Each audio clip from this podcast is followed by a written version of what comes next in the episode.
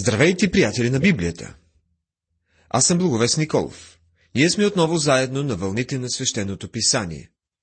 Продължаваме изучаването на книгата на пророк Еремия.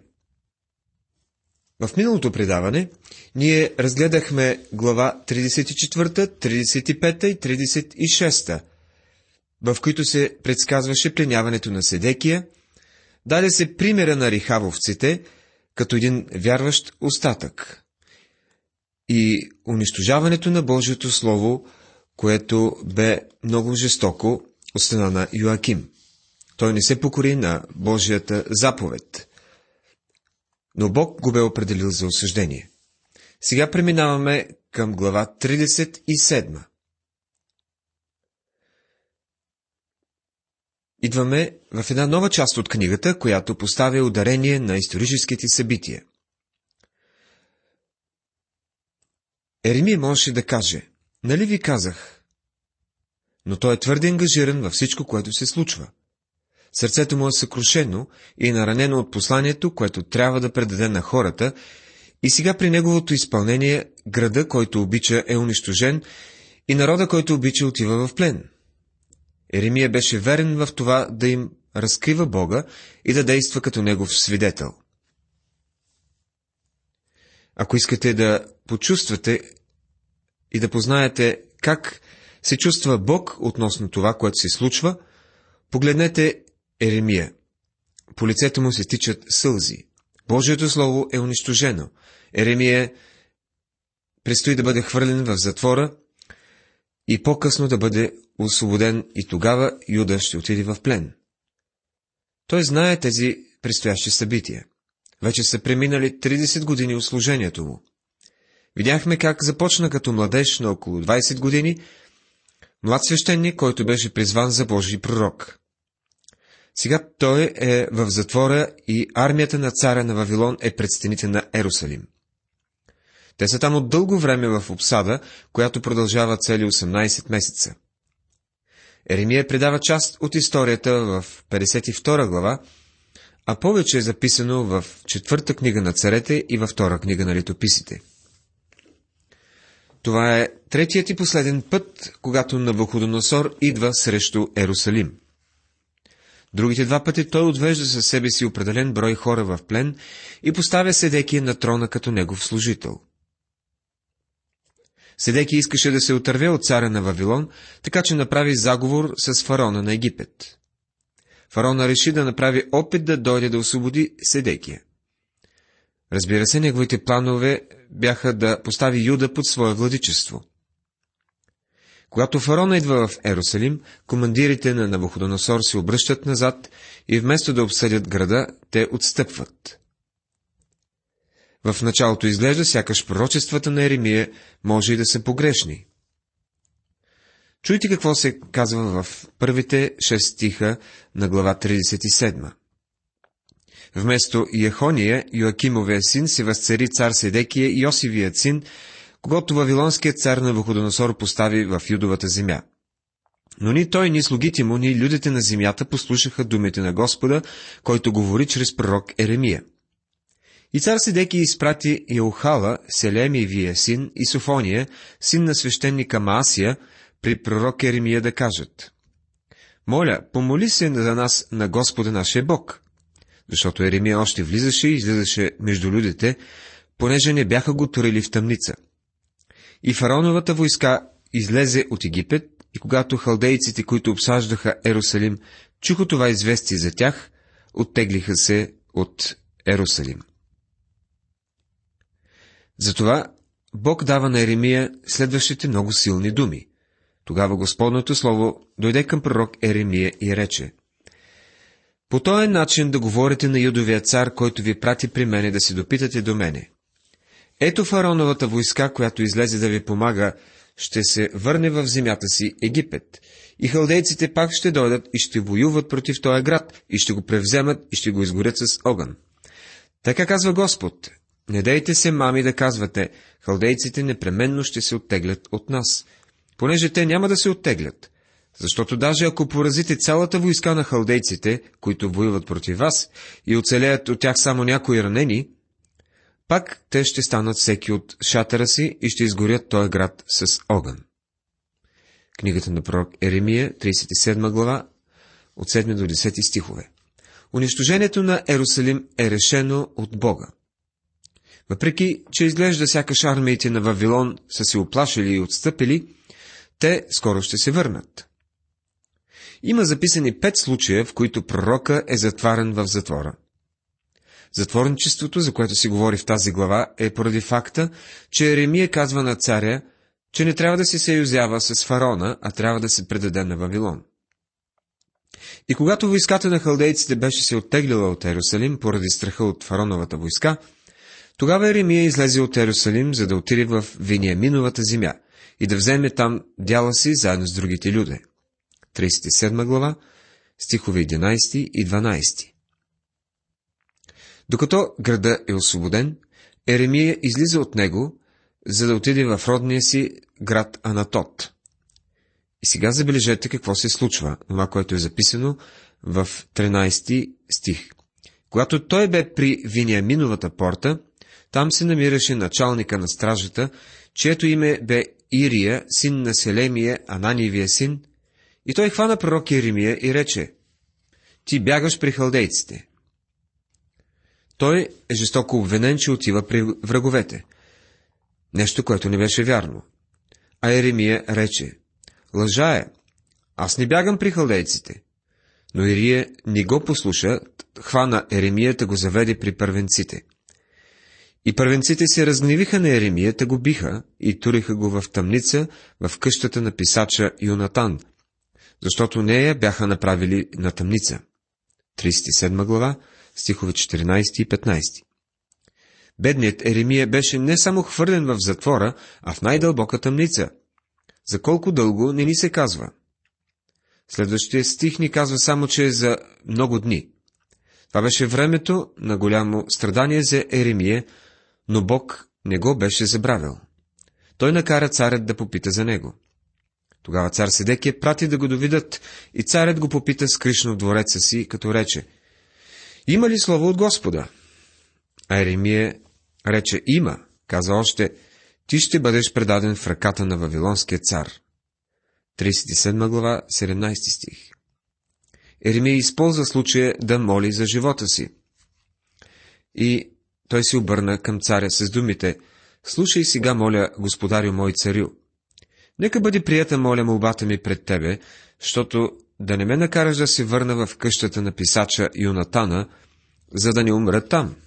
37 глава, 20 стих. Ние разбираме, че царят не го освобождава, но поне му спасява живота. Казва се в 21 стих, че Седекия заповяда и предадоха Еремия да бъде пазен в двора на стражата и даваха му всеки ден по един хляб от улицата на хлебарите, докъдето се свърши всичкият хляб на града. И така Еремия седеше в двора на стражата. Глава 37, стих 21. Това е последният стих от глава 37. Еремия остава в затвора, докато армиите на Вавилон превземат град Ерусалим. Идваме до глава 38. Еремия е все още задържан в двора на стражата и той веря, вярно предава Божието Слово на своят народ, въпреки че личната му безопасност е застрашена. Първенците на Юда го смятат за предател на страната и деморализиращ фактор за народа. Така че те получават разрешение от царя да го накарат да замълчи, като го хвърлят в затвора. Тогава взеха Еремия да го хвърлиха в ямата на царския син Мелхия, която бе в двора на стражата. Изпуснаха Еремия с въжета. И в ямата нямаше вода, но тиня. И Еремия затъна в тинята. Това е записано в 6 стих на глава 38. Отново Бог изпраща някой, който да го спаси. И в стихове 7 до 13 ние разбираме, че се явява помощ. Това е една опасна спасителна мисия и надявам се, че можете да схванете тези думи, които са записани. Авдемелех излезе от царския дворец да говори на царя, казвайки, Господарю мой царю, тия човеци сториха зло във всичко, що направиха на пророк Еремия, когато хвърлиха в ямата, защото той без друго ще умре от глад там, гдето е. Царят заповяда на етиопянина Авдемелех, като рече, вземи си от тук 30 човека със себе си, тъй извади пророк Еремия от ямата преди да умре. И тъй Авдемелех взе човеците от себе си, със себе си и като влезе в царския дворец, под съкровищницата взел там вехти дрипи и парцали, които спусна в, с въжета в ямата при Еремия. И те изтеглиха Еремия с въжетата, извадиха го из ямата и Еремия остана в двора на стражата. Тогава цар Седекия пратите доведоха пророк Еремия при него в третия вход, който е в Господния дом, и царят пожела да попита нещо пророка. Той каза, предай се, не можеш да победиш. Направи нещо, за да стане твоето слово благоприятно за народа. Обаче, съвета беше следният. Ако не излезеш при първенците на Вавилонския цар, тогава той ще бъде, той град ще бъде предаден в ръката на халдейците, които ще го изгорят с огън, и ти няма да избегнеш от ръката им. А цар Седекия рече на Еремия, аз си боя от юдеите, които прибягнаха при халдейците, да не би да ме предадат в ръката им и те да си поругаят, поругаят с мене.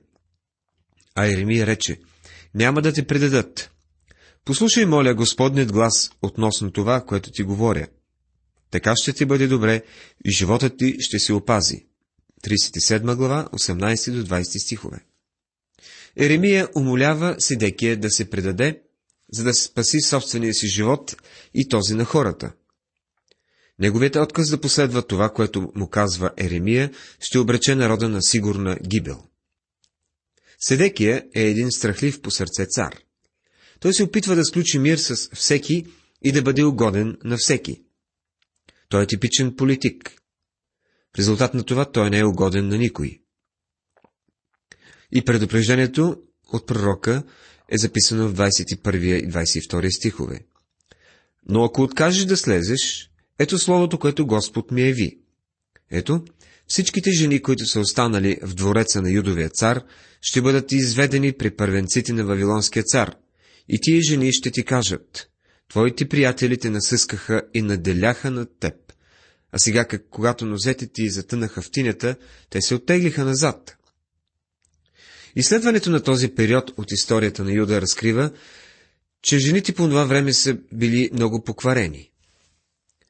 Когато жените, в която и да е нация, станат покварени, остава малка надежда за този народ в морален план. Това е картината тук. Глупавият цар не обръща внимание на Божието предупреждение чрез Еремия. Вместо това той продължава да слуша оптимистичните предвиждания на фалшивите пророци. Преминаваме и към глава 39. Там е записано ужасното клане, което предвижда Еремия и то се случва. Когато бе превзет Иерусалим в деветата година на юдовия цар Седекия, в десетия месец, Вавилонският цар на Ваходоносор беше дошъл с цялата си войска против Ерусалим да го обсъди. А в, в 11-та година на цар Седекия, в четвъртия месец на деветия ден от месеца, се отвори проломът в градската стена. 39 глава, стихове 1 и 2. В следващите стихове виждаме падането на Ерусалим.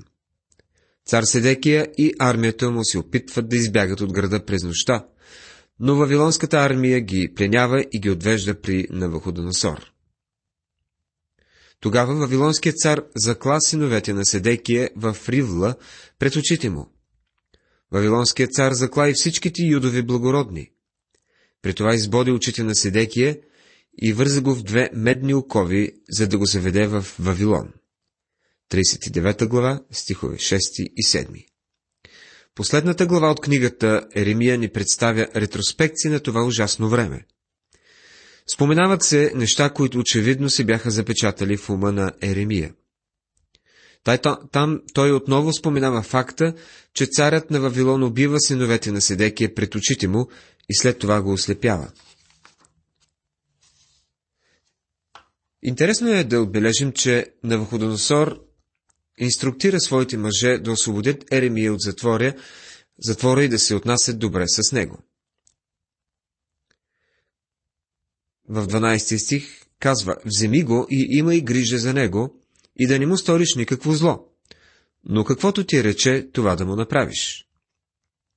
Бог продължаваше да се грижи за своя верен пророк. И те пратиха да вземат Еремия от двора на стражата и предадаха го на Годолия, сина на Ахикама, Сафановия син, за да го заведе в някоя къща. Така той живееше между людите. 39 глава, 14 стих. С това започва периода, който нашият Господ нарича времето на езичниците. Той каза, Ерусалим ще бъде тъпкан от народите, докле се изпълнят времената на езичниците. Лука 21 глава, 24 стих. Езичниците все още тъпчат Ерусалим. Те са все още в контрол. Израел не контролира своите места напълно, освен определени райони. И особено стената на плача, където могат да отидат и да си поплачат. Господните слова са верни. На нашето съвременно поколение му е трудно да приеме факта за Божието осъждение и това, че Божието осъждение може да дойде върху народа, върху семейство, върху отделен човек. Еремия беше изявил Божието Слово в продължение на 40 години. Беше осъдил греховете на народа и ги беше призовал да се покаят. Бог беше много търпелив с тях. И това негово търпение ги беше заблудило. Това даваше основание на фалшивите пророци да казват. Виждате ли, думите на Еремия не се изпълниха. Но сега неговите думи се изпълниха и вече е твърде късно. Бог е търпелив с хората и им позволява да продължат в злите си пътища, докато не дойде време, когато няма връщане назад. Юда е отличен пример за това. Бог ги умоляваше посредством Еремия чак до последния момент. Те отхвърлиха Бога и накрая дойде ден, когато Навходоносор превзе града. И днес човечеството като цяло не обича да слуша, че Бог ще, ще го съди. На хората им е трудно да повярват, че Бог някога се разгнивява. Някои хора се опитват да кажат, че Бог от Стария завет е Богът на гнева и че Новият завет ни рисува друга картина на Бога. Прочетете Евангелието от Матея, 23 глава, и чуйте ужасните неща, които се казват за нежният Исус. Горко вам, книжници и фарисеи, лицемери, рожби и хиднини, как ще избегнете осъждението в пъкъла? След това можете да прочетете книгата Откровение, където чашите на Божият гняв се изливат на земята. Няма нищо, което да се сравни с това в Стария завет. Нека да не се опитваме да казваме, че Бог от Стария завет е Бог на гнева, а Бог от Новия завет е, завет, е Бог на любовта. Напротив, в Новия завет има по-голяма доза записана от Божият гняв. Във всяка една епоха той е Бог на любовта и Бог на гнева. Бог наказва греха. Винаги Божието осъждение и Божествената милост вървят ръка за ръка. Божият трон е трон на благодат, място, където може да се намери милост и помощ, но от този същия трон Бог ще съди земята един ден. Божите закони са неумолими и осъждението е наказанието за неспазване на неговите закони. Защо е толкова трудно човек да разбере това, което е вярно както в моралната и духовната област, когато се вижда съвършено ясно в материята, в природата?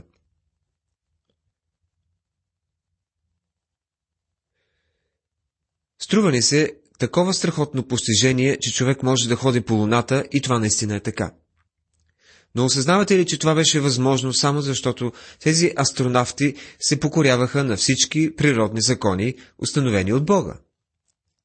Те не смееха да ги нарушат. Когато тръгваха за Луната, целта не беше Луната. Те се целяха към позицията, в която ще се намира Луната, когато те пристигнат. Те знаеха точно къде ще бъде тя, когато те пристигнат, защото движението на тази вселена се управлява от определени закони. Ако тези приятели бяха пренебрегнали законите на Вселената, щяха да се изгубят в космоса и щяха да умрат. Човешката история ни учи същият урок. Всичко, което трябва да направим е да преминем през коридора на времето и да погледнем всичките развалини, пепел и останки от великите цивилизации, съществували в този свят. Те свидетелстват, че Бог е Бог на възмездието, Бог на наказанието и на осъждението. Когато народите се обръщаха от правдата към поквареността и нечестието, те слизаха все по-надолу и преминаваха от сцената на световната история. Време е всички да видят историята по един правилен начин и да видят, че Бог се движи в човешката история. От нашата перспектива ние можем да видим, че цар Седекия беше един глупав цар. Както и днешните интелектуалци. Онези, които са отхвърлили Бога, са глупави. Аз и вие искаме да бъдем като Еремия, просто един човек, който вярваше в Бога. Уважаеми приятели, ние изучавахме 37, 38 и 39 глави на книгата на пророк Еремия. Занимахме се с факта, че Еремия е хвърлен в затвора и след това отново освободен. Той избягна на косъм смъртта. Обаче, юдеите са вече в плен. Еремия отново е освободен, но този път от враговете. В следващото предаване ще изучаваме глава 40. Бог да ви благослови!